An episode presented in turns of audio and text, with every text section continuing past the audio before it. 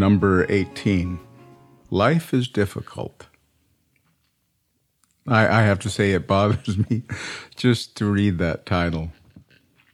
There was a book, uh, The Road Less Traveled, uh, which was published in about 1978 by uh, Scott Peck. And I found it soon after uh, it had been published. I had just moved to Los Angeles. My life had quickly gone to hell in almost every area. And I was desperate to find something, meaning, happiness, anything other than what I had. Living in a half basement apartment in a crummy part of Hollywood, uh, alone, desperate, poor, without possibility. Uh, my life bounced between depression and despair, interrupted by occasional moments of peace brought on by just the right combination of drugs and alcohol, and the occasional experience of falling in love. I was a mess.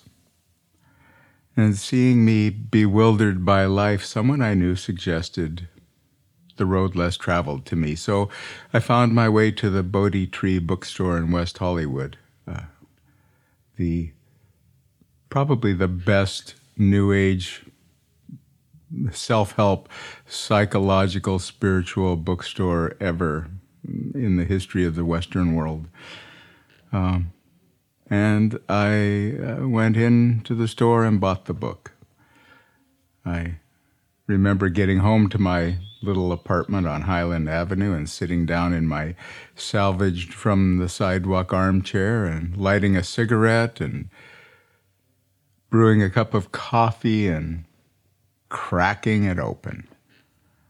The first line was set apart. There it lay, thumbing its nose at me, giving me its literary finger, telling me once again, as if I hadn't heard it enough from myself and the rest of the world, that all was hopeless, nothing would ever change, and I might as well die. This is what it said Life is difficult. I threw the book across the room. It struck the wall and then the floor, and then it lay there in its superior smugness. Life is difficult. Screw you.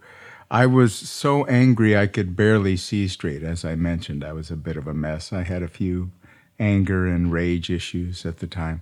So I had another cigarette, smoked a joint, had a drink, had another cigarette, and thought and thought and thought about the unfairness of this bastard world and what was I going to do now? Eventually I got around to reading beyond the first line, and this book, along with others, led me to the bare beginnings of a new understanding of the world.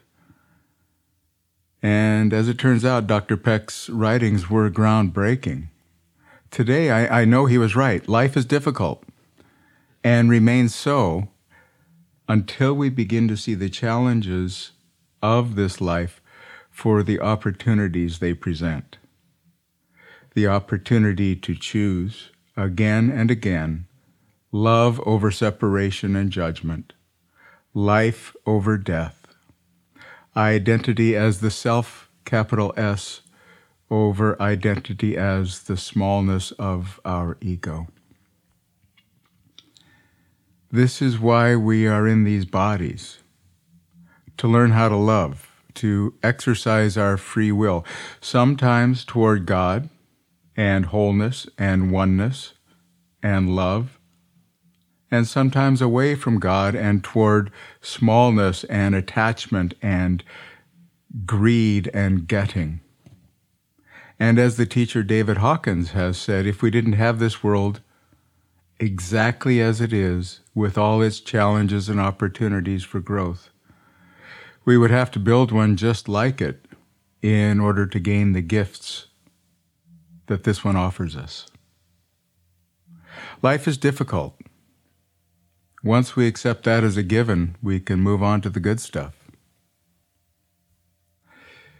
Today, I will see each problem as an opportunity to find compassion for my fellows and for myself. I will ask myself to love where it seems impossible to love, to accept where acceptance may feel like losing the game, to celebrate this life of possibility when it feels like there is no good option left for me to try.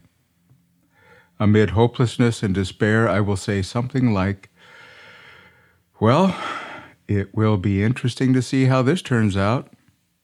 Help me, God, to stay present and aware and willing. Amen.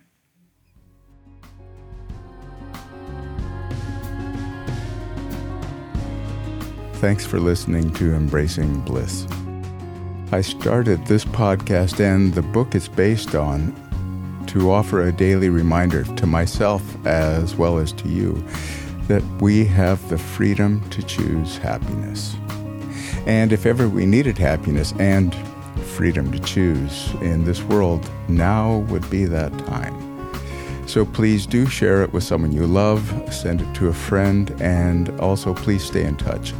Links for Instagram, uh, the book Embracing Bliss, and to sign up for my newsletter can all be found in the show notes. Until next time, have a great day.